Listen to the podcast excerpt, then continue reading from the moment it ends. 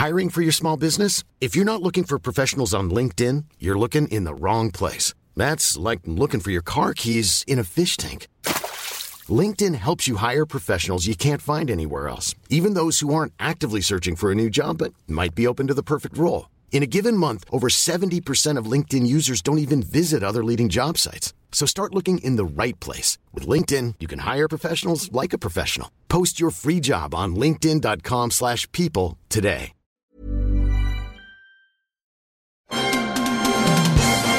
Are you troubled by stale podcasts in the middle of the night? Do you love films that feature the busting of spooks, specters, or ghosts? If the answer is yes, then don't wait another minute. Ghostbusters Resurrection is an R P G audio drama combining tabletop gaming and cinematic paranormal elimination adventures. Call the professionals at nerdyshow.com slash ghostbusters. We're ready to believe you. The following program is presented by the Nerdy Show Podcast Network. Geeky programming for all nerds across the multiverse. All Nerdy Show programming is made possible by a comic shop, Orlando's number one comic shop and nerd destination, and with generous support of listeners like you. For more Nerdy Show podcasts, community forums, and to learn how you can support this and other fine Nerdy Show programming, visit nerdy show dot com.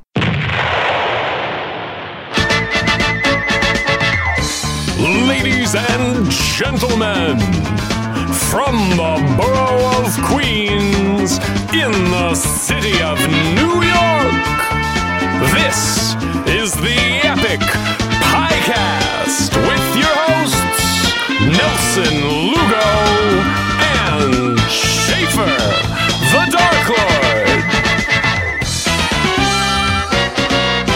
Hello, loyal listener. This is episode sixty-one of the Epic Podcast, recorded in the beautiful and spacious Studio six C in Astoria, Queens.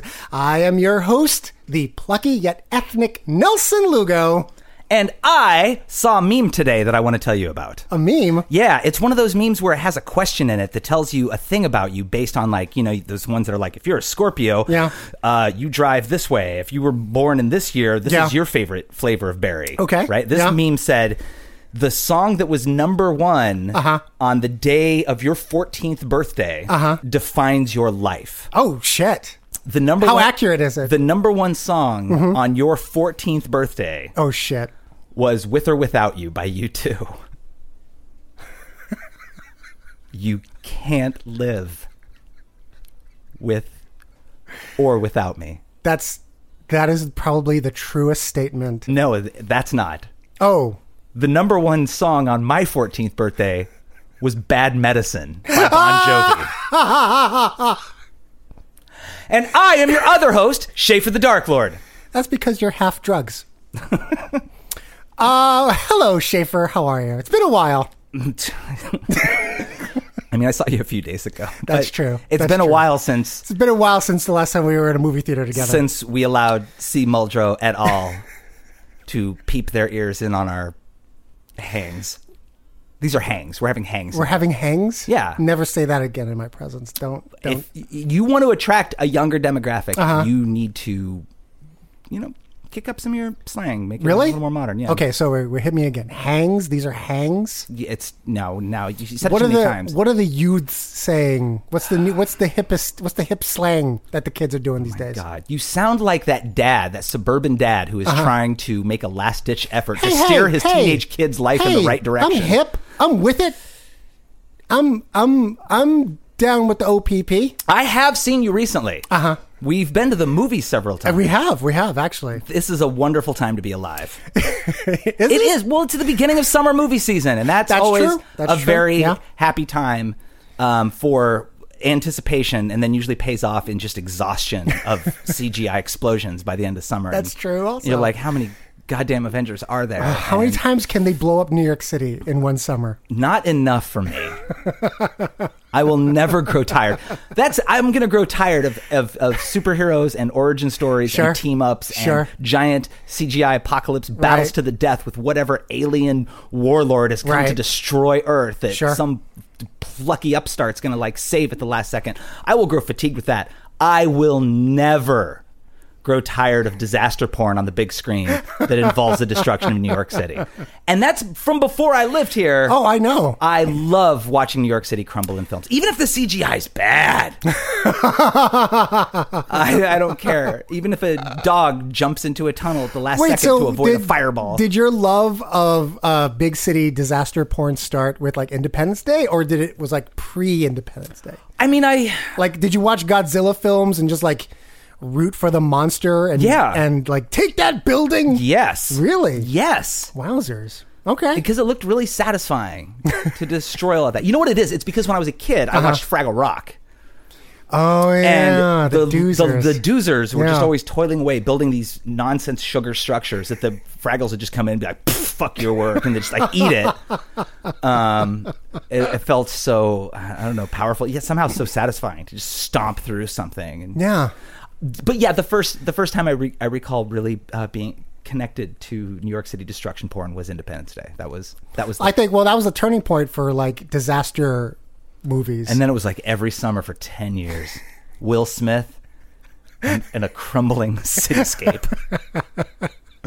Damn you, Will Smith! He is the answer to and the problem of all of my life. What? You heard me. Never heard anybody say something that cruel about Will Smith. That's not even true. I love Will Smith. I do too. Let's get jiggy with it, Schaefer. Let's talk about some movies. So yeah, I yeah. I have been to the cinema a number of times this month. So have I. So have I. I went a couple of times with you. Yeah. Let's talk about what we've seen. Uh, we, People want to know. Do they? What we what we thought of really? the movies that they already saw weeks ago it, by the time they listened. Is that really a thing? No, but... Tell it, you what, loyal listener. A, you know would you, a, do you still want to hear us talk about movies you've already watched? Then shoot us an email at epic podcast at gmail dot com. That's epic podcast at gmail dot com. We saw Adventure... Adventure... Avengers Infinity War. We did. Yes. We saw Avengers Infinity War. Is that what it is? Yes. Yes. No, I liked it. Yeah, I liked it too. Yeah. Bad guys won. I know, I like that. It's pretty good. It's pretty good. You like Empire Strikes Back? You know I do. Bad guys win. Bad guys win. Oh, sorry. Spoiler alert. Oh. Let me tell you something really quickly as a as a aside to this. Legendary comedian George Carlin, mm-hmm. who... um I has been a big influence on me since I was too young to listen to his records because my dad gave them to me when I was eight. uh, that is an all too common story. He had one of his many live H B O specials scheduled to air in September two thousand one. Okay. They ended up postponing the special because uh, a lot of networks were not really looking for comedy programming in September of two thousand one. Right. And so he, he postponed it like... to the next year, and he came out and he did some different material. He acknowledged what had happened, but he changed the title of the show. The title of the show ended up being Complaints and Grievances. Okay. The original title of the show oh, no. that was going to air live in September of two thousand one was Oh dear. I Kinda Like It When a Lot of People Die. Oh my God. Which is also a more fitting subtitle for Avengers Infinity War. Yeah, no, that's, uh, yeah, no lie. That's, I kind of liked that, it. I kind of liked it, yeah. And a lot of people died. And a lot of people died. Spoiler. Spoiler. Part two. Part two. Anyway. Anyway. Um, you saw Deadpool. I have not. I saw Deadpool part two. So don't spoil it for me because I, I still want to go see it. Dick jokes. Really? There's a dick joke in a Deadpool movie? Yeah. I'm shocked. I liked Deadpool too. I loved the first Deadpool. Yeah. I really liked the second Deadpool. Oh, you didn't love it? I mean, it, the sequels are challenges. Okay. I'm, I'll, and that, I'm going to take that as a no. That franchise already it. has an uphill battle. Be, one being that I never gave a shit about Deadpool as a comic book character. That's also and only true. liked that movie with Ryan Reynolds playing him. Mm-hmm. That's the only time I've ever given a shit about Deadpool. Mm-hmm. So that was kind of a, a diamond on its own. A rare gem, if you will. So okay. a sequel to it is, is going to be kind of difficult. And uh, no, I, I liked it a lot. Oh, I, I would right. definitely see it again. I can't wait to see it again. Awesome. Deadpool two. Starring Domino. Okay. Uh, we saw Solo, a Star Wars movie. We did. That was the last time I saw you in yeah. person. We saw Solo, a yeah. Star Wars story. Yeah. Yeah. I liked it. I didn't really like it very much. Why do you hate Star Wars? Wow. And seriously, that was our two-man show called sh- The Internet. Show show me on this doll where Star Wars hurt you. I did write a very diplomatic post about how I didn't like I it. I did read that. And, and that I, was the that was the single most forward-thinking, genteel post I think I've ever read I, from you. I am such a Star Wars apologist. And I read like in a comment thread on somebody else's status, they were talking about Star Wars, and somebody chimed in and said like, Schaefer hated it. I was like, my fandom of Star Wars is worthy of quoting. uh, I didn't hate it. I just... It, it was okay for It was you. okay. It didn't really... It was okay. Yeah. It didn't... It didn't. It ticked the boxes, but it just didn't float your boat. I had some fun. It was all right. All right. You want to know what the best movie is, though, I saw in the, in the last month? What? It was a ten-hour movie. Oh, shit. No, five-hour movie. Oh, shit. Called Cobra Kai on YouTube. wait, wait, wait, wait, wait, wait. Hold on. We were discussing this off mic. Were we? And you told me that it was... Fa- like the most fan servicey thing to be all fan servicey things, oh. and, that, and that you were just like, it's okay. It is fucking nostalgia porn. Yeah, straight up. It's just constant nods to, hey, middle-aged dude, did you like Karate Kid? I know you did, because here's countless references to what ha- what happened in that movie. Oh God, do uh, they reference any of the other movies? Uh, like like when, when Daniel-san goes to Japan or Osaka? They No, the opening scene of Karate Kid two is played in a flashback. And then they're like, fuck you, Karate Kid three. Really? And fuck you, Hilary Swank too. Apparently. There's no no Hilary Swank references? Just, it's, no, no. Look, that's not the point. The point okay. is it really is only there to serve by throwing a ton of nods to a thing that you like that isn't even very good. It's It's just like a big casserole of... acknowledgments of the thing that you loved, and it's cheesy and it's ham-fisted and it's hella problematic at times. So, so it's a Star Wars movie. Yeah, and I, I loved it more than I thought I was going. I'm embarrassed by how much I liked Cobra Kai. Huh? It's like insulting. Huh? In what it is. I'm and I still found it really I'm genuinely charming. Shocked to hear you say that. I like the because you were very tepid on it when you first told me about it. I am quite proud of the moral ambiguity that they have injected into our beloved hero and his arch-villain, Johnny Lawrence. Strike first, strike hard, no mercy, is, sir. Is the body bag kid in this? He's not, but he's got an analog. It's like every one of these reboots of like the past twenty years where they bring back these old aging actors. Right. Talk like and there were gravelly voices about what it was like in their day in the sure, eighties, man. Sure. And then there's like a new generation of like younger kids to like, you know, take right. on the mantle. And they've all got analogs. Like there is like that kid, the the get him a body bag. That kid, is that the one you're talking yeah, about? Bobby was his that's, name. That's the guy, yeah. He's got he's got an analog and a younger kid in, huh. in it. They all, all do. Right. Yeah. It's worth it for what you watch it for Aisha. And if anybody's watched Cobra Kai, you know what I'm talking about. But Aisha's just the best. Okay, I, I'm gonna I'm gonna have to get I'm, I'm gonna have to give this a watch. She's a bullied kid. Wait, so did she you... joins the dojo. She gets revenge. so, wait. So did you did you subscribe to YouTube Red in order to get the whole thing? I got the free thirty day trial, and I have a reminder set on my phone to cancel it before it starts charging me, so that I can watch it a couple more times. Well, fuck. I think I already did my thirty day free trial. You know what? Fuck Daniel LaRusso. Oh my God! Wow, that got. That escalated quickly, my I'm friend. Sorry. Just, I thought I knew who the hero and the villain was, but maybe I didn't.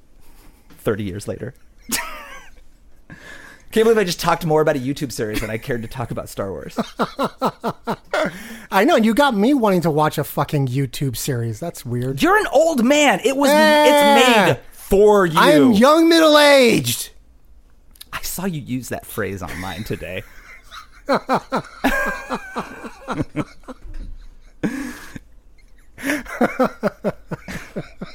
I, I like the accusatory finger you pointed at me yeah. while you said that. It's like saying I'm only partially on fire.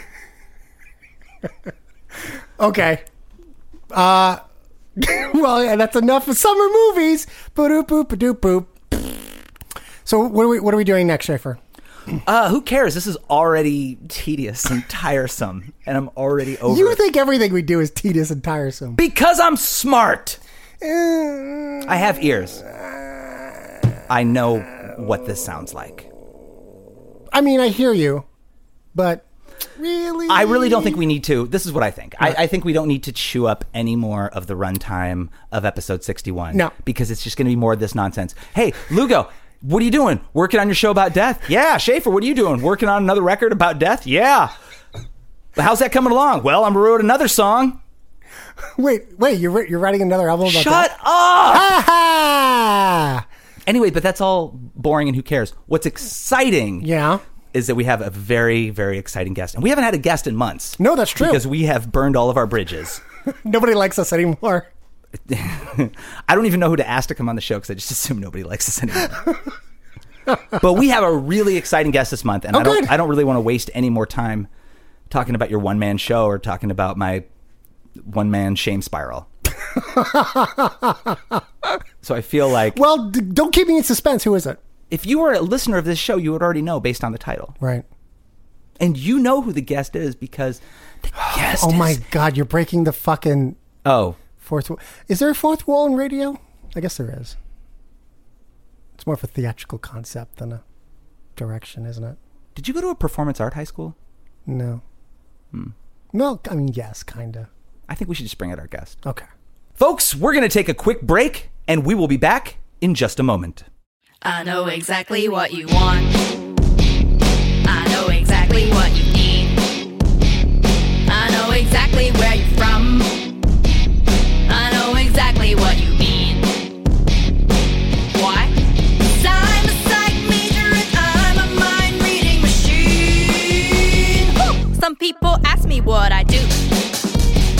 Some people ask me where I work. They ask me where I went to school. Sometimes they ask me with a smirk. And when I tell them that I went to U C Berkeley and I majored in psychology, they turn into jerks, cause they don't think that I can tell. Their condescending tone of voice, they think they're doing so well. They think I made a bad choice.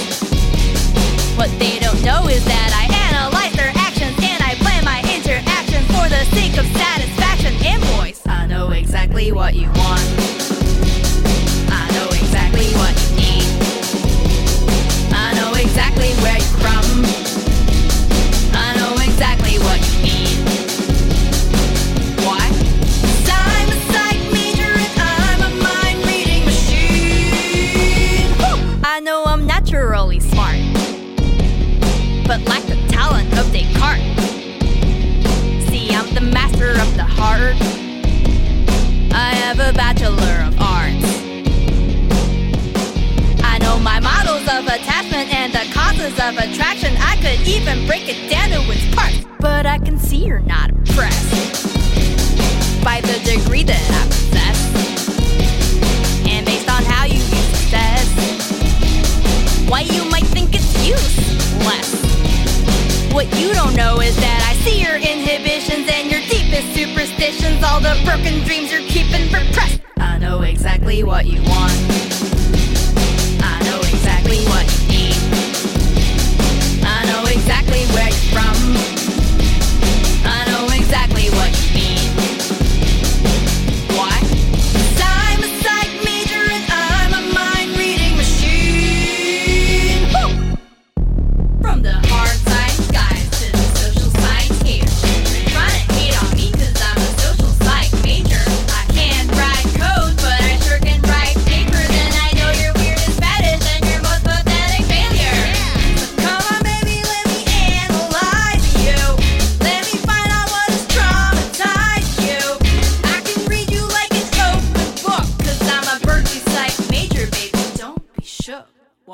I know exactly what you want. I know exactly what you need. I know exactly where you're from. I know exactly what you mean. Why? Because I'm a psych major and I'm a mind-reading machine. Woo! I know exactly what you want. I know exactly what you need. I know exactly where you're from. Exactly what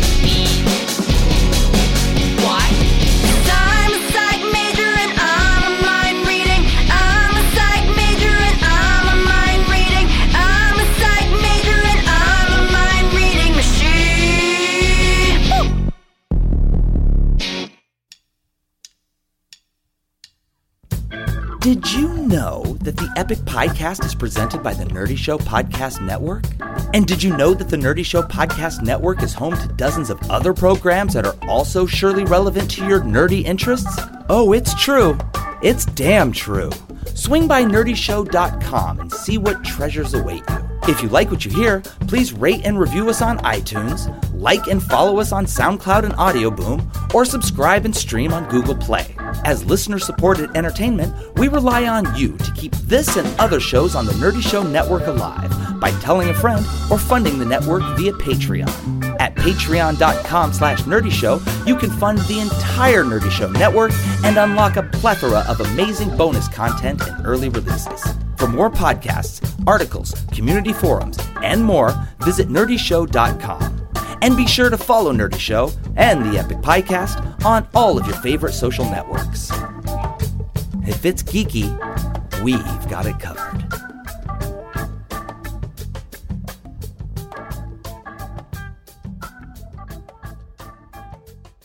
Our guest on the program this month is a nerdcore rapper from Oakland, California.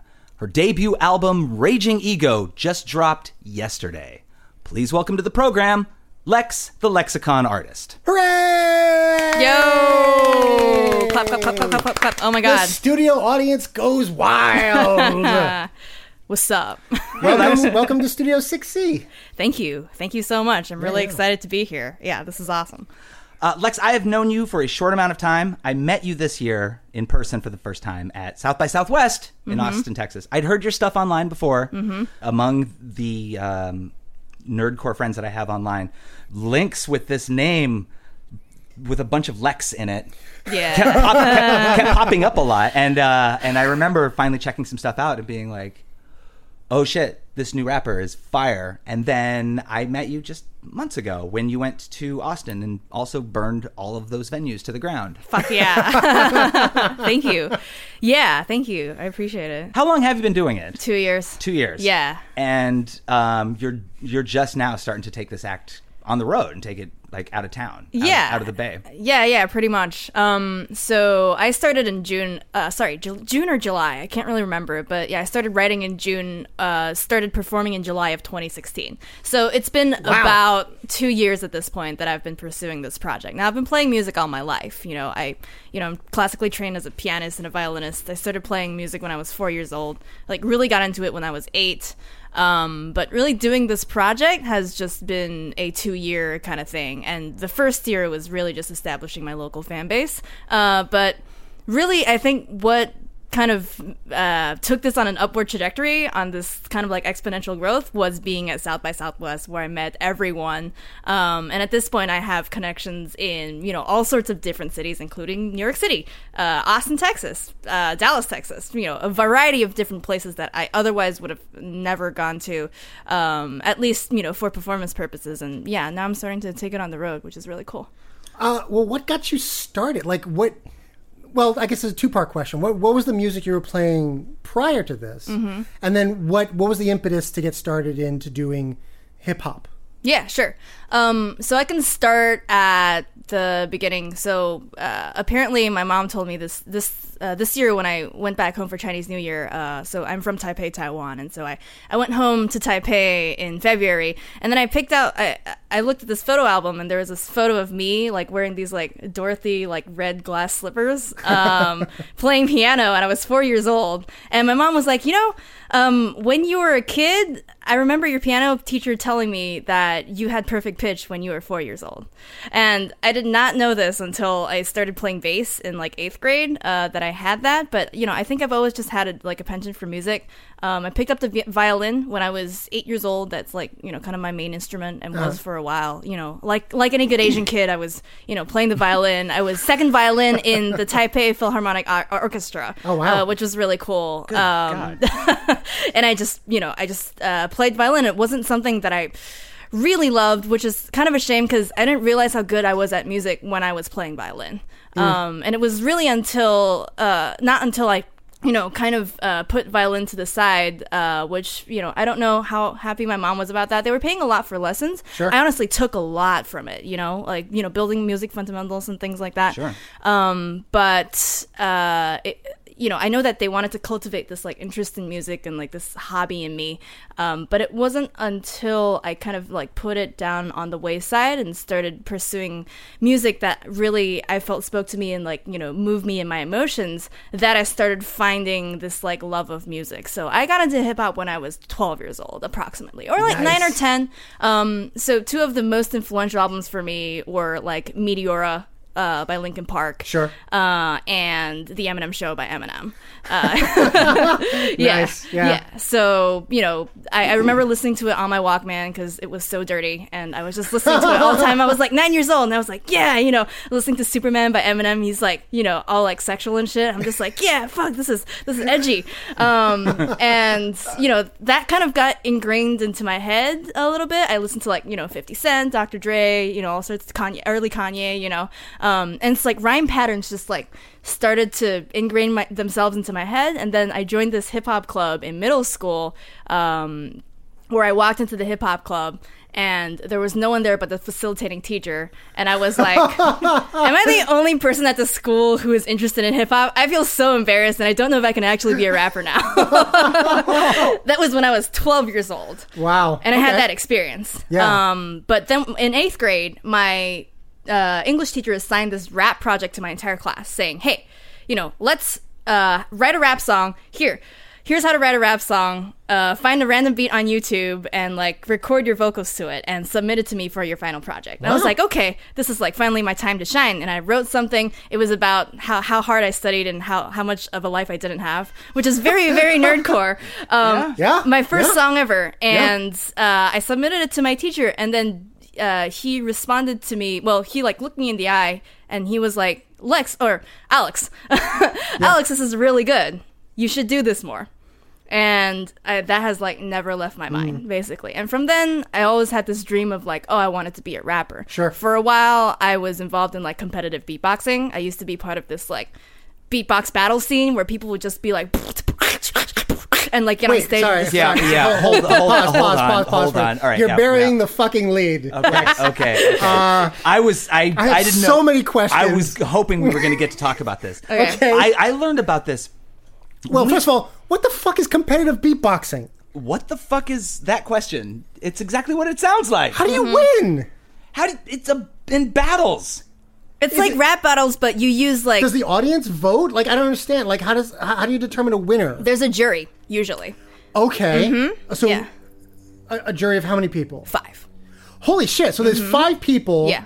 And each of them. So each of the is each of them vote like like the Olympics? Like they each vote and whatever the the total score is, or do they have to like be unanimous about? No, they Lex won this one, or. Uh, I kind of forgot. Um, I think it's just they vote for who had a stronger round. So usually it, it, it goes like, you know, uh, first guy does like a one minute and thirty second set. Sure. And then second guy does like a response set. And then there's, you know, another round where like, you know, first guy does another one thirty one sec, uh, uh-huh. one minute and thirty second set. And then the other guy responds. And then it's like, oh, who did better in the first round? Who did better in the second Got round? It. And then they vote on who was, you know, uh, who like overall had had like right. the most rounds. And I think I think it's just each judge kind of, you know, um, gives their opinion on who overall had the stronger sets uh-huh. and then they vote. And then there's, you know, obviously it's five people. And so they, they, there's always kind of this, um, uh, th- there's always a, a result, you yeah. know, yeah, there's yeah. there's never a need for a No, there's breaker. never a tie. Yeah, yeah, exactly. And so how I did, think how did how you get works. into that?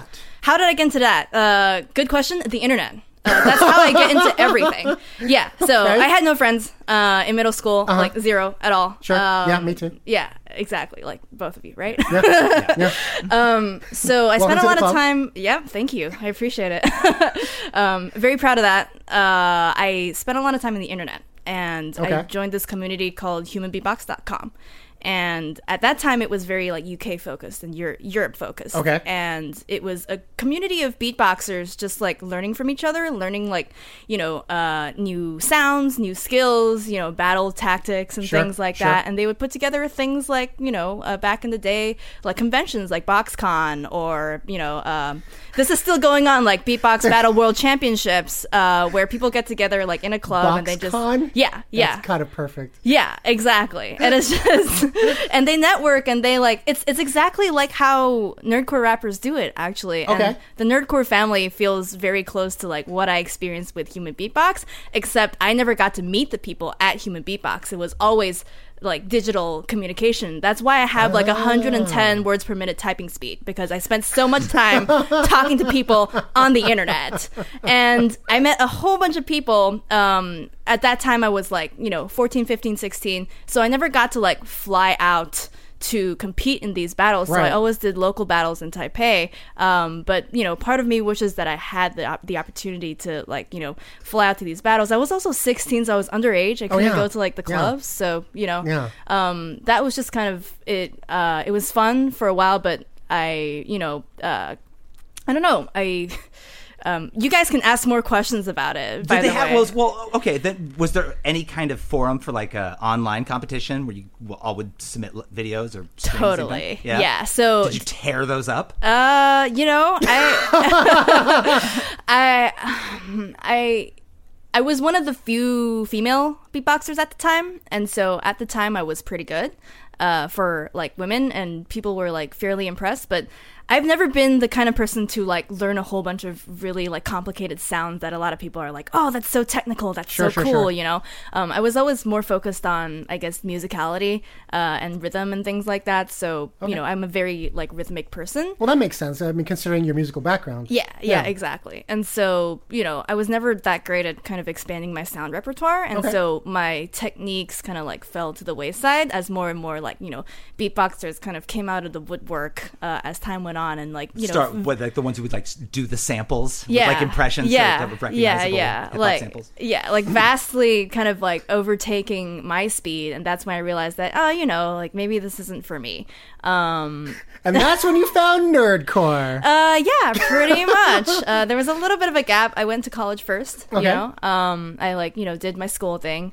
Uh, studied psychology. Sure. Um, you know, did acapella. I was like the vocal percussionist in my acapella group, of course, because um, I still wanted to like keep that like you know beatboxing thing alive, yeah. but at some point after I graduated college I was just like oh you know I worked a job I worked two jobs in like the marketing and like sales industries and like tech. There's mm-hmm. plenty of those in the San Francisco Bay Area, sure um and I did that for two years and then I was like you know what I'm gonna be a rapper now.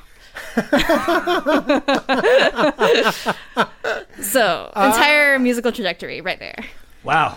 Wait, so so I guess, did you just stumble into nerdcore, or like what was your gateway into that? Was it's it... another great question. Um, and I gotta be honest with you, yeah. I don't really know how. I just nobody really knows how. Yeah, exactly. So I, let me tell you the story if you guys are down it's here. Like, yeah, yeah. It's okay. Like when you discover that your apartment has black mold. You're like, you didn't see it forming. Just one day you have black mold, and you're like, I have to move. That's what that's what that's what joining the nerdcore community is like. Accurate. One day uh, you're just there because you had to move. Uh, so what, what's the, how did you get into it? Um, so when I was looking for a scene to join when I first started this, uh, you know, rap project, um, I I looked around and I think I had it somewhere in my head uh, that like this floating cloud of like nerdcore hip hop. That, that that this thing existed within like the realm of but my you weren't consciousness. Sure. I wasn't sure if it existed, okay. but I was like, I think there's a thing called nerdcore hip hop, and I think that there are people that exist named Schaefer the Dark Lord and M C Lars, and I'm not entirely sure if this is true, but I think it's a thing. You had a fever dream once, and these are just nightmare just monsters. M- made it manifest. So wait, so the the rap project came before you even knew there was such a subculture as nerdcore. Uh, I think it was concurrent, but again, okay. I'm not entirely sure. Okay. Um, and so I was like, nerdcore hip hop. Does a Facebook group exist for this page? The answer is yes. Yes. Yeah. Uh, I, would, I would imagine there's a lot. Yes. Yeah. The answer is yes. There's just one. Um, there's only one? Well, there's one main one where okay. everyone is. Sure, sure, sure. Um, I can only assume that the first day that you showed up in that group, uh, you were introduced to all these people, and they were all really mad at one other person. Because um, that's... That's literally of, every day on that group, yes. Love y'all. Yeah. um, so when I joined the group, uh, Beaker trolled the shit out of me, which is what he does. Yeah. yeah. Um, a bunch of people trolled the shit out of me because when you when you're a new member and you're like, hey, listen to my shit, uh, people yeah. troll the shit out of you, yeah. and I just had to get used to that. I was like, oh shit, these people are kind of scary, and like I kind of backed off a little bit, but then I came back with a new song, uh, and at that point, I think people were like starting to warm up to me. Sure. Um, and then LaRon Gray, oh my, reached out to me uh, from Bars. the Facebook group Bars. Um, shout out to LaRon, you're cool. Um, and he was like, hey, do you want to be the vocalist to my producer for the V P C five? And I was like, do you know yeah, the, sure. Do you know what the V P C is, Lugo? No. Lex, if you will. Okay. Um, the V P C is Vocalist Producer Challenge. Uh, it, it, it, it's not happening this year, but it happened like the last five years. Okay. Uh, it, someone, uh, Whitney and a couple other people from the nerdcore community kind of, you know, put together put together this competition uh, where, you know, a vocalist pairs up with a producer and then you're given these challenges every three weeks. Uh, of like what kind of song to write. So in the past, okay, yeah, yeah, yeah, yeah. yeah. This is this is ringing a bell now. Yeah, yeah, yeah. In the past, there have been like you know, oh, write a radio jingle, um, and an advertisement, or you know, write a song without using first person, or you know, uh, write a song based okay. on you know a fandom. And so, so and so, uh, someone roped you into doing this. Yes, so someone roped me into doing this, and uh, I wasn't sure if I had the time to do it, but I was actually just kidding myself. I totally had the time to do it, and. I was just making excuses that for was myself. Like, that was like an early simulator for the future where you have to start turning down guest verses all the time. Uh, people are like, oh, oh, Lex, I love your stuff. Uh, I'm working on this new joint here and I'd love to get you on it. Yeah, you know, I got like, I don't know if I have time for it right now. I mean, I, I, I'd love to work with you sometime. I just got, there's just a lot going Welcome on. Welcome to the Schaefer the Dark Lord, How to Be a Nerdcore Rapper Correspondence Course, Lesson one. If you're listening to this and I've ever said that to you in a verse request, um, know that, that yours was an exception that was sincere. Anyway. Yeah, same here to whoever is listening. Right.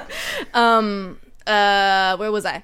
Uh, Just so the V P C challenge, you were like, you didn't know if you were going to have time for it. And you were like, but I totally did. I totally do. Um, and I was like, I'm going to do it because I want people to peep game. Um, and we, we made five songs and we got like third in the overall competition. We we came behind Danger Grove and uh, Shubzilla and Clop and Pop, mm. um, who are two like obviously formidable oppo- opponent teams. Yeah, um, they're, they're okay.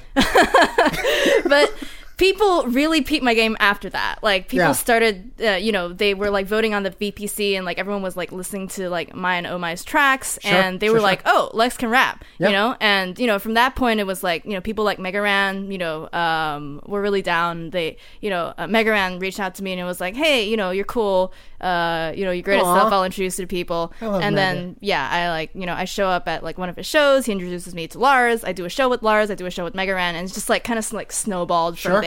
Sure, sure. Um, right now, like all of my interactions are not like contained within the nerdcore group, but I have to say that the nerdcore Facebook group really like catapulted my like networking experience, sure, yeah. and I have to attest part of that to like my ability to online network because yeah, like yeah. I spend so much time on the internet that I'm just so good at making friends without even meeting them in person. So that's it. uh, true. Uh huh. True. Yeah. So yeah, that's how I got into nerdcore, and and you know it really took like going to South by Southwest to like meet all these people. Um, to yeah. yeah. You were, uh, what I don't know if the industry still uses this term, but you would have been um, what is, was once called a buzz band. A buzz band? Yeah, during uh, among this among especially among the nerdcore community um, at this year's South by. You did a you did a bunch of shows, and all of the nerdcore people that I see there every year. Uh-huh. Uh, everybody at every show was talking about Lex the Lexicon Artist. Oh my God, did you see Lex? Really? Have you seen Lex? Blah, blah, blah, blah, blah. Yeah, yeah. People I'm were talking so to honored. I, the, the, I, I already had listened to some stuff and thought you were great. And that first show that I saw you perform at, which was, it was one of D J Rockman's yeah, shows. Yeah, yeah. I don't remember which venue it was. Uh, it was like the small one at Dozen Street uh, on like East was? twelfth Street. Yeah, yeah. Um, and it was just like, It was I was totally blown away. Thank you. You have you have no business being as good as you are for having done this as not as long as you have. Oh, and that's both in your writing and in your performance. Yeah, so take that. There are people with people with a decade of experience on you who like still get on stage and don't. Really Suck no. the air out of the fucking room. Yeah. Oh, shit. Yeah. Well, you know who you are, bad rappers. We have oh, a bleep. Boy. I can use it. I'm not saying. I'm not. Oh, I'll start dropping names. I'll talk shit about lots of people on this podcast, but I'm not going to talk shit about nerdcore rappers. Yeah, that's a bad idea. Um, I don't owe them anything. They they never gave me nothing. I don't give a fuck. That's... I got a couple of people who are still going to give me things, so I'm going to keep it chill. Fair enough. Fair enough. Fair enough. Yeah, I'm a diplomatic motherfucker. Um. That escalated quickly, and yes, you are. Oh, thank you. I appreciate it. Okay, well, now now that we got all the, the music stuff out of the way, uh, let's talk about you, Lex. Mm? Let's talk about what what's your hopes, your dreams, your deepest, your deep. Ryan Reynolds here from Mint Mobile. With the price of just about everything going up during inflation, we thought we'd bring our prices down. So to help us, we brought in a reverse auctioneer, which is apparently a thing. Mint Mobile Unlimited Premium Wireless. How to get thirty, thirty, how to get thirty, how to get twenty, twenty, twenty, how to get twenty, twenty, how to get fifteen, fifteen, fifteen, fifteen, just fifteen bucks a month? Sold! Give it a try at mintmobile.com slash switch. forty-five dollars up front for three months plus taxes and fees. Promo rate for new customers for limited time. Unlimited more than forty gigabytes per month. Slows full terms at mint mobile dot com. Hey there, it's Michelle Norris. I'm host of a podcast called Your Mama's Kitchen. When I travel, I'm usually looking for a way to find a taste of home when I'm not at home. And one of the things I love to do when I am at home is entertain. And Airbnb allows me to do that. When I was in California recently, I rented a house that had a great kitchen. And when we were sitting around the table, we're all thinking, we're in someone else's house. Someone could be in all of our homes as well. If you have a home, but you're not always at home, you have an Airbnb. Your home might be worth more than you think. Find out how much at airbnb.com slash host. Deepest desires. What? If you would like to take Nelson Lugo's course for the professional interviewer, please send a request to epicpodcast at gmail dot com. Uh... Fuck, I don't what know am to I go supposed to say to that? Uh, everything. Go. Um, I really want to buy a house for my parents. Aww. Wow. That's fucking sweet. God yeah. damn it. Shit. I only I only spend a, a lot of money on music things. I don't spend money on anything else except traveling, experiences, and food and music things. Yeah, that's it. You're in New York City right now. Fuck yeah. We. We managed, we waited until we were able to, to be treated by you crossing four time zones uh-huh. so that we could in, uh, interview in person. How is this trip to New York City? Um, it is actually inspiring my next record, so I would say it's really good. Your record dropped yesterday. I know. That's the spirit. That is... I kind of feel good that I'm slow not... Slow your roll, Lex! That I'm not resting on my laurels after releasing the first you. album. Nor and I shouldn't, but... Um... There's there's laurels, and then there's yesterday. Yeah, you should do what Schaefer does and wait five years. Uh, yeah. uh, I don't wait five years. Damien waits five years. Oh. oh, oh, sick burn. Oh, shots fired. Shit, oh, my God. Shit, shit. That was one of my last the friends. Ba- the ball's in your court, Frontalot. Thank goodness he'll never listen he'll to this. He'll never listen to this. Oh, he won't? Oh, God, no, oh, okay. no. We have we have two listeners. Okay. You might you might be one of them. Hey, I mean, there. First of all, yes, I am. Second of all, there's one guy who discovered Michael Kill from your podcast, and he's going to listen to this podcast and discover me, even though he's already my fan. Um, so he's a listener, for sure. Shout out to that guy. Yeah, David. Shout out to you. Shout out, David. Oh, listener, listener number, number six has While we're at it, shout out to Michael Kill. Yeah, shout out to Michael Kill. Yeah, he's a cool dude. Yeah. Whatever. Yeah. I mean, if you like really sad Southern people. Well, that's... So this is the thing. You kind of... You... At least in one particular song of yours, which is literally titled Artist Anthem. Yeah. You do kind of talk about the sort of inherent... Uh, masochism of being an artist, uh-huh. of pouring your stuff out, giving it to the public, and spending your time just kind of like breaking yourself to make things. Yeah, and I do it all with a smile. Yeah, yes you do. It is absolutely consistent with that, and Thank with you. with many of the other uh, like musicians who I know, that you will pour all of your sleepless nights and all of your conscious energy into getting a project out, uh-huh. and then as soon as it's out of your hands, yeah.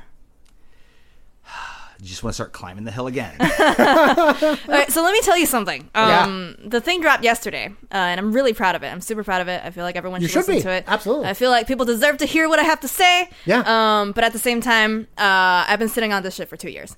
Uh, I've, some of these songs I wrote in July of twenty sixteen. Oh, um, wow. And so Going it has been a work in it, it has been a work in progress, and I've really been sitting on it. Um, I did a lot of the work on it in like the last three months when I'm feeling really expired. Uh, sure. Not expired, inspired.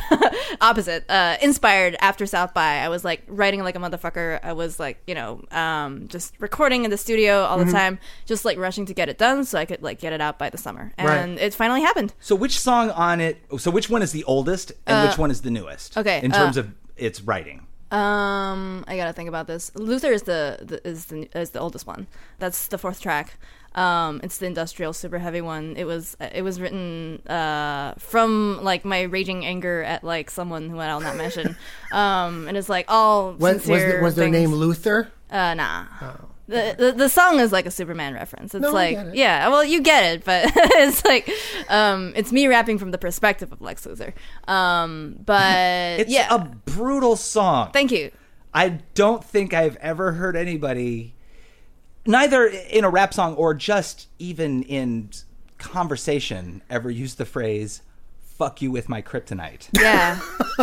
It's like ridiculous and brutal at the same time. Yeah. Uh, and I don't know, like I always bring like the, the element of ridiculousness in like my writing. Sure. Um, and the element of ridiculousness in, you know, uh, a performance as well. How oh, very nerd curl so over you. Lu- yeah. Luther is the oldest then. Luther's which, the oldest which is one. the one that's been written most recently? Um, fuck. I I, I think it's Curse of Creativity. Yeah, I think it's actually mm. Curse of Creativity that is the newest one. Um, and it was like, I recorded Curse of Creativity and Psych Major in the same session that I remember. Um, but Curse of Creativity is probably the most recent one that I wrote. And that was the last one that I wrote. I was like, okay, we wrap this up. Right. It's done. Yeah.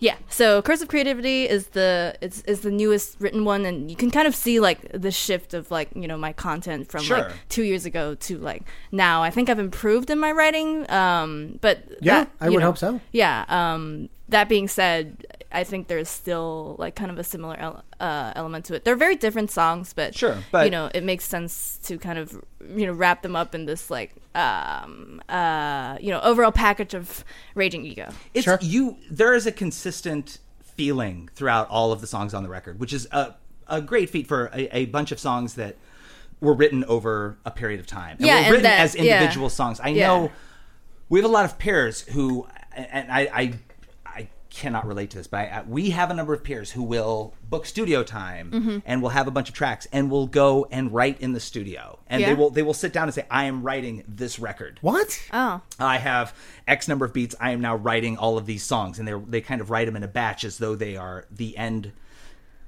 The end game is that this is part of a record. And I think okay. that that's great that people can do that. I, I can't. Yeah. Um, I've I always just like, you know, noodle around with a song because I have an idea, and and then when I have like a bunch of songs and I'm like, okay, now I have to get rid of them.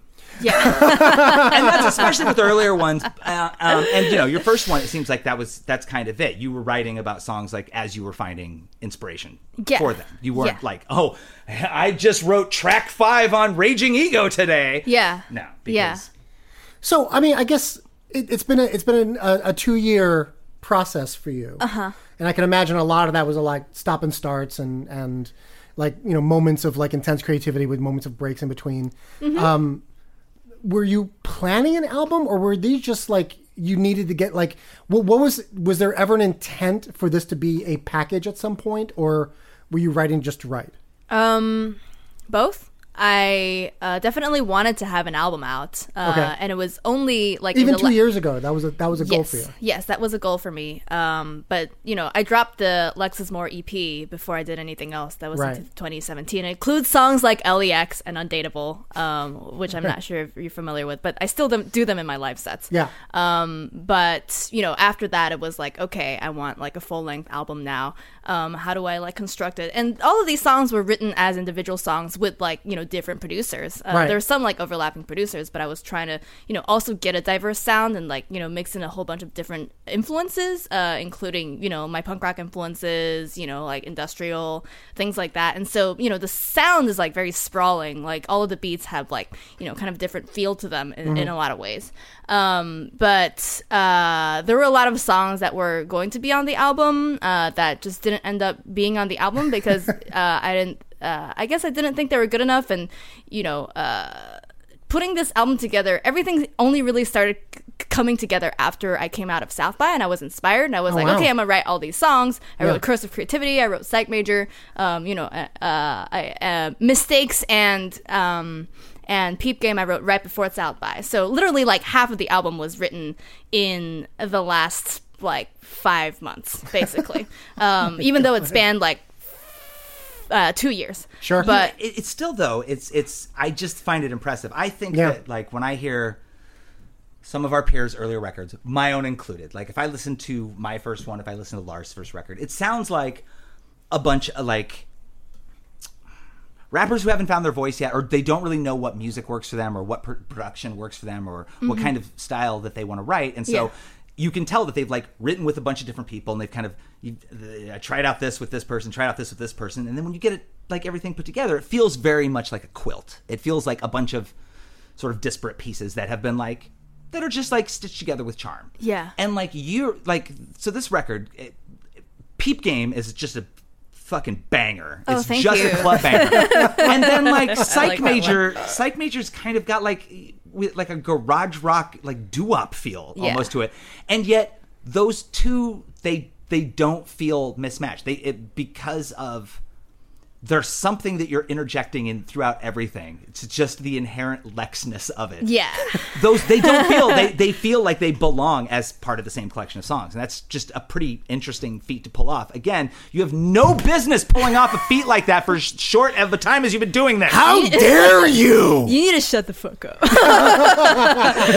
um, uh, honestly, that was one thing that I was worried about: is it feeling like a patchwork, it feeling like a quilt, um, and you know, in a way, it, in some ways, it does. You know, the the production is all different. I'm very glad to hear from you guys that it sounds cohesive. Oh, it sounds um, yeah. I, I'm very glad that there's that cohesive element to it, and that everything kind of falls under the umbrella of Raging Ego. It's not a concept album, but in, in another way, it is. Um, like there's a sure. concept of Raging Ego, and everything like falls under that. Yeah, um, and there there are there are a few sort of um, there are a few kind of like emotional beats that make.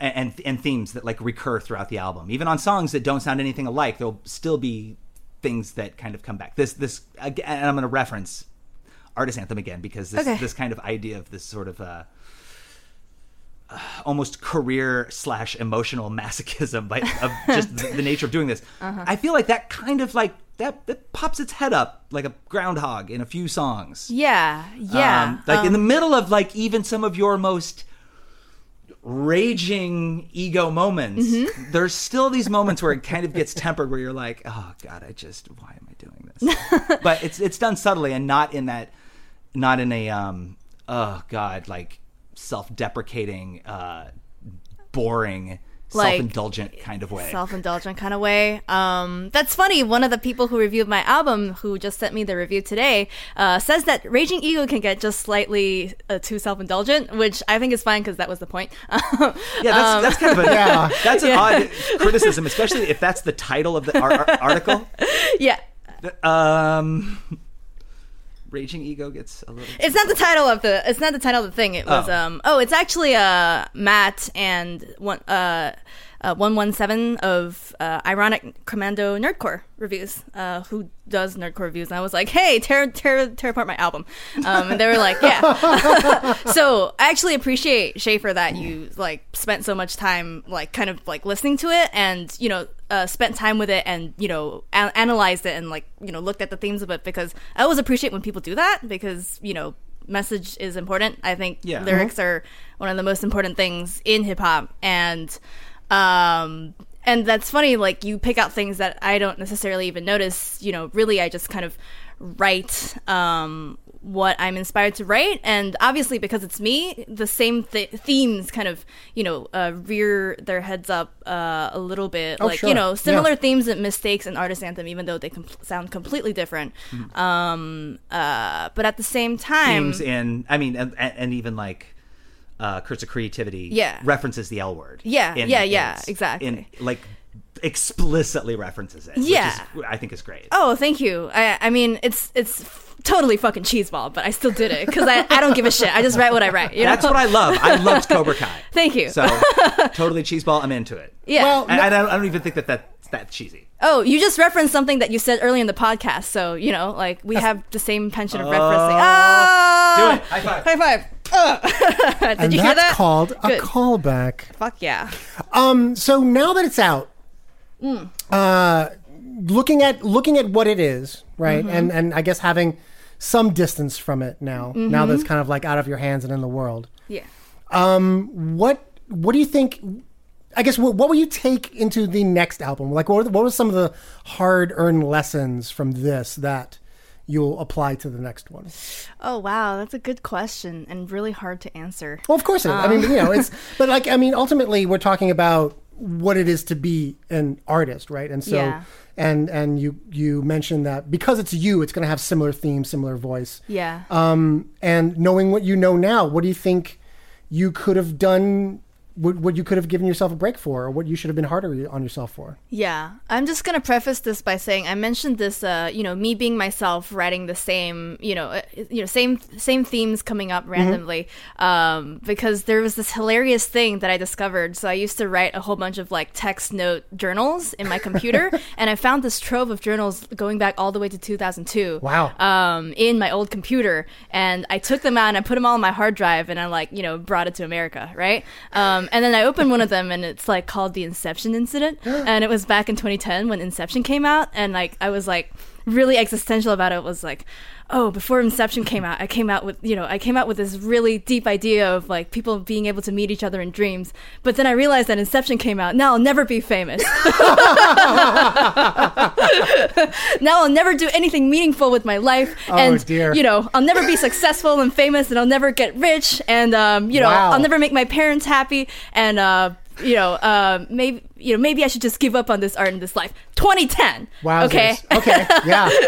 um, and twenty eighteen, I'm still talking about the same thing. So yes, you are still going to see the same themes coming back all the time, but sure. it's going to be in a different way. Of course. You know, I want to make sure that it's not like a monotonous voice, that it's not self-indulgent, that I'm not always like, you know, boo-hoo crying about myself, because mm-hmm. um, that's boring. Yeah, I, I, I so. like, you know, I, I'm so done with seeing comedians always talking about their shitty like Tinder dates and shit like that. I'm yeah. just like, shut the fuck up. I'm not interested in hearing about your shitty sex life. It's not entertaining, and you need to, you need to rap about, you need to like, joke about something else. Sure. Um, but, you know, monotonous stuff gets boring, so I want to, you know, I want to make sure it's always interesting. Number one, I want to learn to produce. Uh, I think that's very important. Mm. I want to have a lot of control over, um, you know, my sonic sound. I obviously have a musical background, so right. I can compose. I composed a lot of the songs on this album. Sure. Uh, Artist Anthem, Luther, uh, Psych Major were all songs that I composed. Uh-huh. Uh, but because I didn't have the production skills, I outsourced the production to...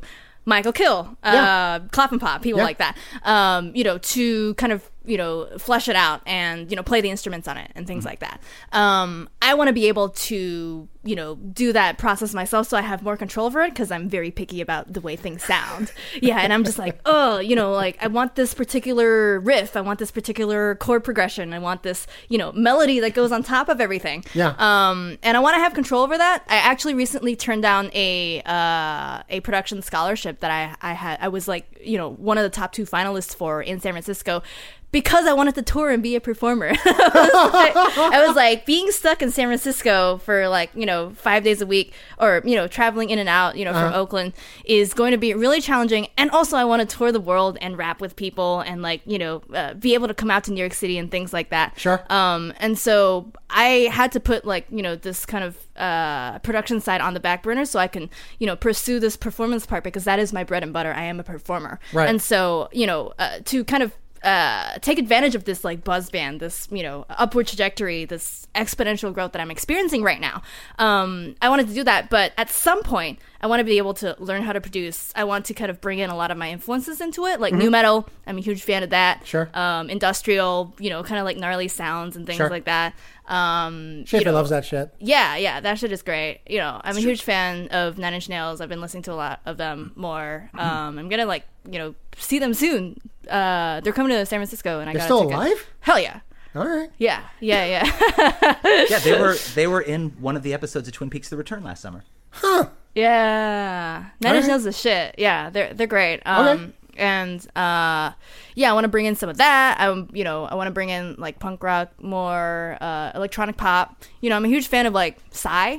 You know, sure, yeah, yeah like yeah, Gangnam yeah. Style. Like all of his music is like super danceable, super catchy, and he's like this amazing viral pop star who just like captivates everyone whenever he performs. And I like, I want to be like that. Um, so I want to like bring in some of like the danceable stuff as well. Um, okay. You know, so and the the next record that you do, um, I I'm sure it goes well beyond nerdcore. You also mm-hmm. have the ability to basically just point.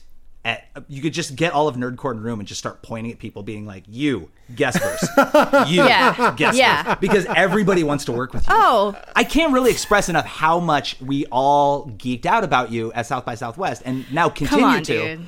Everybody wants to work with you. Work wow, with you. Yeah, you are like you are on a meteoric rise in this um, small scene, and we were all very lucky to have you until you outgrow us, which is going to be like, let's say, next year. Oh, come on. And then we will destroy you. Come at me, bro. Actually, I'm not I'm not a rapper. I don't I don't really have a horse in this race, so you do you. Um, I was actually going to say the second point mm. is uh, this album has no features because it's my debut. Sure. I wanted it to be all me. Yeah, that makes Next sense. Album is going to have a shit ton of features. Awesome. Um, because and I'm actually working on a lot of songs, just like singles and mm-hmm. like mini E Ps that have features on them. Oh, just awesome. Because I've experienced this, like, you know, people are willing to work with me. People are excited about like writing songs. Oh, and, they're like, not. W- they're they want to. People are hungry to work with me. Really? Yeah. Yeah. Uh, um, cool. Uh, I would love to work with you, whoever is, you know, listening to this. Um, so if you're a hip hop uh, rapper and you'd like to work with uh, Lex the Lexicon Artist, uh, shoot her an email at Alex at the lexicon artist dot com. That's Alex, the lexicon artist dot com. Yep. Yeah. Shoot me an email. Um, let's talk. I want to listen to your stuff. Um, I'm always, like, casting people. I'm always looking for people who are, like, good fits for, like, you know, the next thing. So, you know, a lot of cool collabs coming out. I'm working on this, like, sick fucking posse cut that is, like, in the back burner right now, but who knows what's going to come of it. Um, it's just, like, yeah, cool shit. Um, you, me- you mentioned uh, uh, Psy. Yeah. And I, I love Psy, by the way. Fuck so yeah. um, are you are you interested in doing uh, hip-hop in uh, in your native language as well? Um, that's a great question. Uh, yes, I am. That is, that, is, is that is that something you've done, or, or no. something you're considering, or uh, it's something I'm considering, okay. and it's something that that actually that's a great idea. I'm I'm building ideas for my next record right now, yeah. like as we speak, as we're in New York City. Uh-huh. Um, I'm like you know kind of generating all these like concepts, these ideas, and that is actually a great idea. I'm gonna incorporate um, Mandarin, sure. uh, which is my other native language, mm-hmm. and well, how many uh, languages do you speak? Uh, I speak two natively and uh, two as second languages. Okay. Yeah, or like third languages, sure. essentially.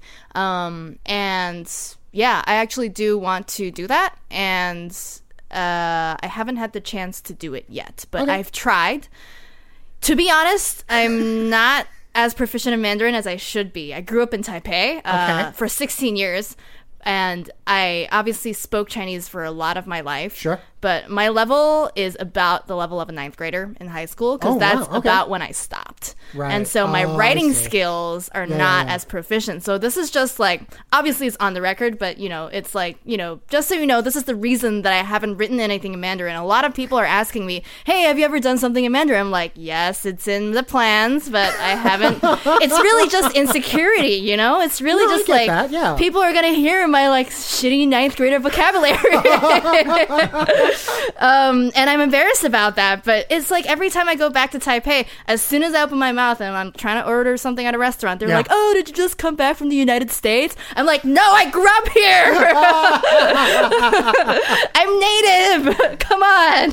Oh, um, yeah. And it's frustrating not feeling like I'm American enough or Taiwanese enough, like whenever I'm in like either country, but sure. like I'm comfortable in English and yeah. people can't tell that I'm like not native. I'm a dual citizen, but right. people can't tell that I didn't grow up here. Right. Um, and so, you know, yeah, not, I wouldn't have known yeah, if you hadn't said anything. Yeah, yeah. Not having an accent has been very beneficial to like, just, you know, doing this kind of like artist stuff. I recognize that if I had had like a thick Asian accent, mm-hmm. you know, that would have, unfortunately, it shouldn't be like this, but unfortunately, it would have reduced my credibility. You it's think? True. Yeah, yeah, absolutely. Oh, if I was rapping in English with a heavy Asian accent, it would decrease my credibility. And I'm saying this right now because people with heavy Asian accents are never seen as local Americans because right. there's the perpetual foreigner myth, right? right? right. Asian American shit. Let's do this. yeah. Yeah. Oh, shit. Oh. I just I just opened the Pandora's box. Let's do this. They're not getting cast in a lot of roles. Uh-huh. Yeah. It's true. Um, even yeah. Asian Americans who speak great English aren't cast in a lot of roles. No. They were not cast as Major Motoko Kusanagi in Ghost in the Shell. Yeah. So, uh. you know, what can you do? I know. We, actually, you and I uh, commiserated over... Uh, uh, the Outsider. The Outsider. Outsider, the, the, that Netflix movie, and uh, I, I took my opinion to Twitter, and I was accused of being racist against against white people. Shut the fuck up! Oh my fucking god! Oh my god! Oh, I am so done. It's twenty eighteen, and people still think that's a thing. Yeah. God, I hate Twitter. Uh, which is why I don't. I so rarely ever post on there.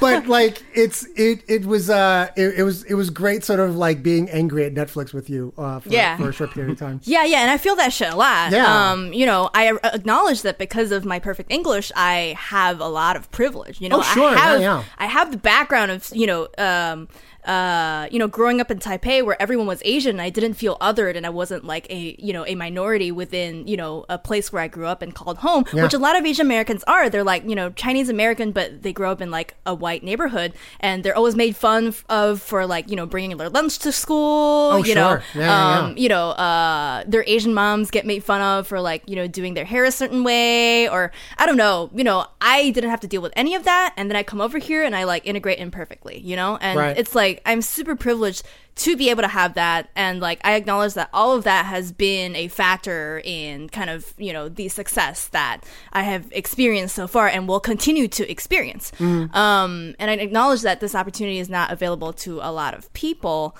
um, but at the same time, I also think it's really important to showcase how Asian I am, because I am. Oh yeah. Um, and so I want. Oh, no, to... you're like you're like the most Asian. I'm pretty Asian. Yeah. No, um, like if there was like a like a level, you'd be like. Where there's like there's green at the bottom and red at the top, like you are like like super Asian right there at the top of that thing. Crush it, Lugo. Yeah. Um, you're not wrong, first of all. I, I am very proud of my Asian heritage in a way that Asian Americans a lot of the times are not, because they're made fun of it. Yeah, yeah, um, yeah, absolutely. Uh, for it. Uh, a lot of the time, a lot of Chinese Americans, they're like, oh, you know, like my parents didn't teach me English because they wanted me to integrate more into, uh, didn't teach me Chinese because they wanted me to integrate more into the society. Yeah, um, that, that happened to me as well. I, yeah. I, I grew up in a, in a in a time where it wasn't cool to be Hispanic. And, oh, for sure. And so I was never taught how to speak Spanish. Yeah, and it's like really unfortunate um, to yeah. not have that opportunity. Yeah, yeah. Yeah, yeah. Um, I, I felt that with Korean. My mom speaks Korean, but mm-hmm. and she tried to teach it to me, but, you know, I, I just never... It never stuck? Um, it never stuck, and I, I wasn't in, as interested in it as I should have been, so right. I just never learned it, and I, I feel bad. But I, I do speak two other languages, like as second yeah. languages, so, you know, it's not too bad. It's two um, more than me. But anyway, it's like kind of uh, going back to... being Asian and using Mandarin, I want to showcase that a little bit more. I don't want it to be a shtick, you know. I don't want it to be like, oh, she's the mm. a rapper that can, you know, rap in English and Mandarin. It's like I want to be acknowledged as a great rapper in itself, and not just the great Asian rapper or the great Asian female rapper. But right. you know, oh yeah, I get I'm, an, I'm you, a rapper. You know, yeah. you wouldn't want to lead with that because yeah, that's, it's not my shtick. Yeah, you know, my then... shtick is being weird and being ridiculous and like saying depressing things with a smiling face and like jumping around on stage all the time. Nailed it. Well, and also, yeah. um, frequently acknowledging your own awesomeness. Oh, thank you. Yeah, well, that, you're right. I'm, you have to thank me. You, that's what you do. Your record is called Raging Ego. Fair enough. Um, but yeah, I also acknowledge the times that I'm like not awesome. Uh, but yeah, I frequently do think that I'm the shit. And sometimes mm. I acknowledge when I need to turn it down. And sometimes I turn it up. Yeah, so that is my long-winded answer to have you done a song in Mandarin? uh, do you, awesome. Uh, speaking of like future songs, uh-huh. uh, do you think you will ever do a song where, or have you done a song where um, the the beat is you beatboxing and the lyrics are you rapping? Oh God, this question. Does that happen a lot?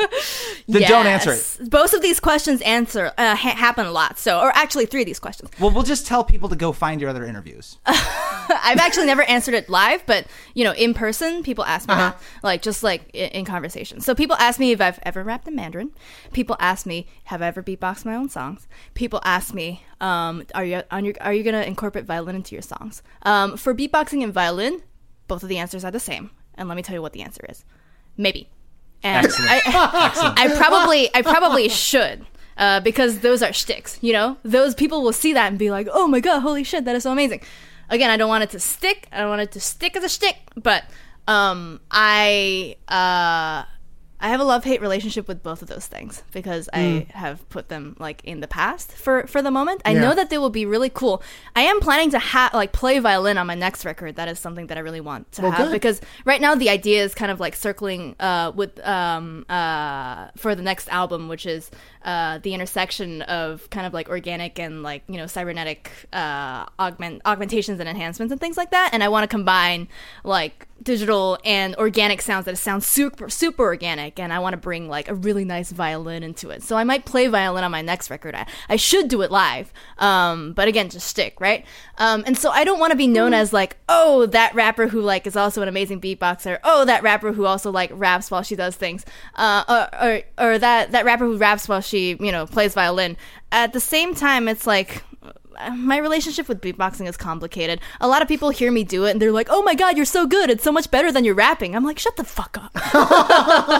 And it makes me so angry. I'm just like, I know. That's it's kind of horrible. It makes me really upset when people say that. I'm just like, okay, I know that I'm good at it, but I'm trying to be a rapper right now. That yeah. is my main part of the project, you know? It's like, um, I don't want it to outshine my rapping, and... Uh, well, here, I don't I, I don't think it will, because you wouldn't let it. I wouldn't let sense? It. And also, you know, people need to dig into the beatboxing scene more and realize that I'm really not that good. There are a lot of people who are way better than I am. Um, and, no, and this is the no, truth. Yeah, but they don't know that. Let them think you're the greatest beatboxer. Yeah, There's but nothing wrong with that. I want them to think I'm a better rapper than I am a beatboxer. Well, although just, I'm good at both of those things. It's you, just, it's both insecurities. It's that's not it. mu- those are not mutually exclusive. Okay. You can be good at both. Look, look, all of... All All of the this got really intense. All of the Beatles, except for George Harrison, are were pretty bad musicians. Yeah? yeah, excellent songwriters, but they're like really clumsy guitarists and bassists and drummers and piano players. Okay. Really clumsy. Uh-huh. So yeah, there were probably more like proficient guitarists and bassists and pianists playing at the same time they were. Yeah, but they just didn't do what they did. I, I fucking hate myself. I just, I don't even know why I invoked the Beatles. um, I, I think I, he's trying to say that I'm going to be the nerdcore Beatles. That's it. I just, I, I. You heard it here, folks, on the Epic Podcast. Mm-hmm. Nerdcore Beatles. um, that'd be great. Uh, I have one uh, quick, like, question that's not about anything, and hopefully this one you haven't been asked before. Yeah, yeah, go ahead. Uh, did your mom snoop on your laptop? Oh, uh, yeah, totally. Okay. For for those of you who aren't clued in, the line is, uh, my game is like my laptop, peep it like my mom. Um, I have this compulsive reaction to, like, hide my screen from anyone who's, like, looking at it from the back, because... Same. I, like, when when I lived in Taiwan, I would, like, face away from the door, and my mom would never knock, and she would sneak in while I was, like, looking at, like, online forums. And, like, I didn't want her to see that, and I was, like... Uh, and this is to you, Mom, too. You, you'll probably you, you'll probably listen to this. Um, I did hide a lot of stuff from you, and it was uh, a lot of times I had to. Um, and it was just like I, I, you know, I know we didn't have like the most beneficial uh, or, or the most positive of relationships, but it's a lot better now. Um, and I'm opening to you a lot more. So you know, and I'm opening up uh, in general to a lot of people. I'm gonna stop this right now. So Lex's mom, if you'd like to write us a letter to tell us how disappointed you are in your daughter, Lex, please shoot us an email at epic podcast at gmail dot com. That's epic podcast at gmail dot com. Sweet. Um, all right, Lex. So I think I think we're we're about to wrap up here. Okay. Uh, um, I wanted to thank you so much for, for coming in and, and chatting with us today. Uh, thank you um, guys. This was fucking great. I had such a good time. Oh, so where yeah. where can people find your album and how can they get it? Uh, Raging Ego is was released on uh, June sixth. It is on all digital channels that your heart desires. Uh, if you prefer Bandcamp, it is on the lexicon artist dot bandcamp dot com. Mm-hmm. Uh, you can get a digital version there, uh, or you could get one of these sleek U S Bs um, Sweet. Uh, that actually contain really cool things like photos, artwork, um, and personalized essays that I wrote about each song. Really long essays, like very long rambling things. And you can find out more about each song nice. on the U S B, and I will mail that to you. Uh, so that is all on my Bandcamp, but it's also going to be on SoundCloud, Spotify, Apple Music, iTunes, uh, Amazon, wherever you prefer to listen to things. Um, it, it'll also be on YouTube. I'm going to come up with a whole bunch of music videos uh, in the later half of the year. You'll be able to find those on there too. And as far as social media, you can find me on Twitter and Instagram as Lex the Con Artist, which is L E X T H E Con Artist. And you can find me on Facebook as Lex the Lexicon Artist. And you can find me on YouTube as Lex the Lexicon Artist. I think I covered everything. Thank you. Lex the Lexicon Artist, thank you so much for speaking with us this month. Thank you. Once again, we would like to thank Lex the Lexicon Artist for being with us on the program this month. What a delight. Please go get Raging Ego yesterday. Yes, please do. Give her all of your money dollars and uh, support her uh, on all of the social medias. Give her the clicks, the likes, the views. Get the in on shares. The, the ground floor. That's right. Get on the ground floor. Because this space shuttle is taking off. Yeah, like to, to experience her art is cheap right now. You're only gonna. It, it's only gonna go up from there. Bye, bye, bye. I saw her when I could get a ticket for fifteen dollars. uh, that's it. Let's get out of here. You have you have anything to plug, uh, my I, four-eyed friend? You know what? All of June is me just getting ready for July, so I'll save my, my plugs for the end of the month. Okay. Uh, the because only... there will be a, a June episode. This one's airing late, but there will yeah, be a June yeah, yeah. episode. Oh, yeah. Oh, by the way, in case you haven't noticed, this episode is late. Yeah. Yeah. You're welcome. You're welcome, all twelve listeners. You would have had to wait a month for a, a canned... like a, a, a vaulted interview with Lex. Right. Now you get it on time because you had to wait a week. You could have listened to a week. We could have gone on yeah. more about Solo. We, I suppose we could have. In fact, we should start a sub-podcast where we just talk about Solo. Is it called Soloing? It's We're going to get it on the ground floor of that, too. The first month, weekly... Schaefer the Dark Lord and Nelson Lugo, their finger on the pulse of what is hot with the youths in America. Uh, the only thing I have going on is uh, my monthly variety show called Industry Night, which will be on the fourteenth of June at the Red Room, which is the speakeasy bar that is above the bar called K G B, which in, is of itself above a black box theater called the, Grain, the Crane Theater. The tickets are a suggested donation of twenty dollars, so you could pay as much or as little as you like, and I guarantee you will get what you paid for. Hmm. That's a qualified tagline for your show. It's gonna be great. We got we got magicians, we got burlesque performers, yeah, we got I, comedians. Yeah, I, I got that. We got a we got a veritable cornucopia. Do you have any animal acts? Entertainment. Do you have any animal acts? I'm allergic to animals. Then, then you don't. As that, yeah, yeah. In the interest of your own safety. I don't. I don't have any. We're done. We're done. And this has been episode sixty-one of the Epic Podcast.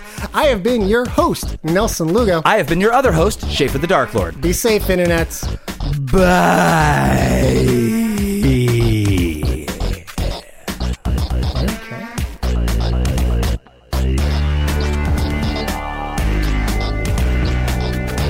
Thank you for listening to the Epic Podcast. We'd love to listen to you, too.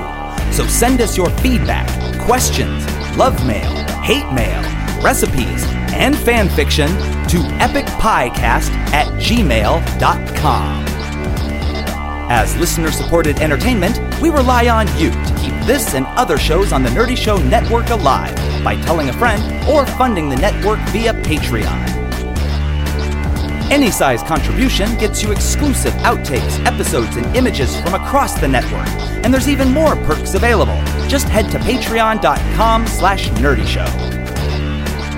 To find out how you or your company can underwrite this or other Nerdy Show programming, visit nerdyshow.com slash sponsorships. If you like what you've heard, please rate and review us on iTunes. Like and follow us on SoundCloud and Audioboom, or subscribe and stream on Google Play. For more podcasts, articles, community forums, and more, visit nerdy show dot com. And be sure to follow Nerdy Show and the Epic Podcast on all of your favorite social networks. If it's geeky, we've got it covered.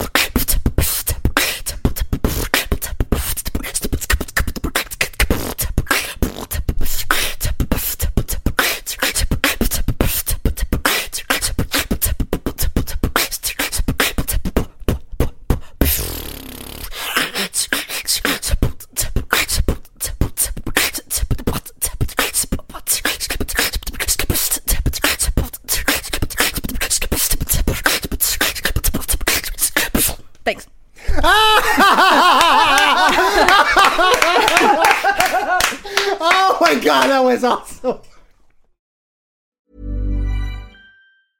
Even when we're on a budget, we still deserve nice things. Quince is a place to scoop up stunning high-end goods for fifty to eighty percent less than similar brands. They have buttery soft cashmere sweaters starting at fifty dollars, luxurious Italian leather bags, and so much more. Plus, Quince only works with factories that use safe, ethical, and responsible manufacturing. Get the high-end goods you'll love without the high price tag with Quince. Go to quince dot com slash style for free shipping and three sixty-five day returns.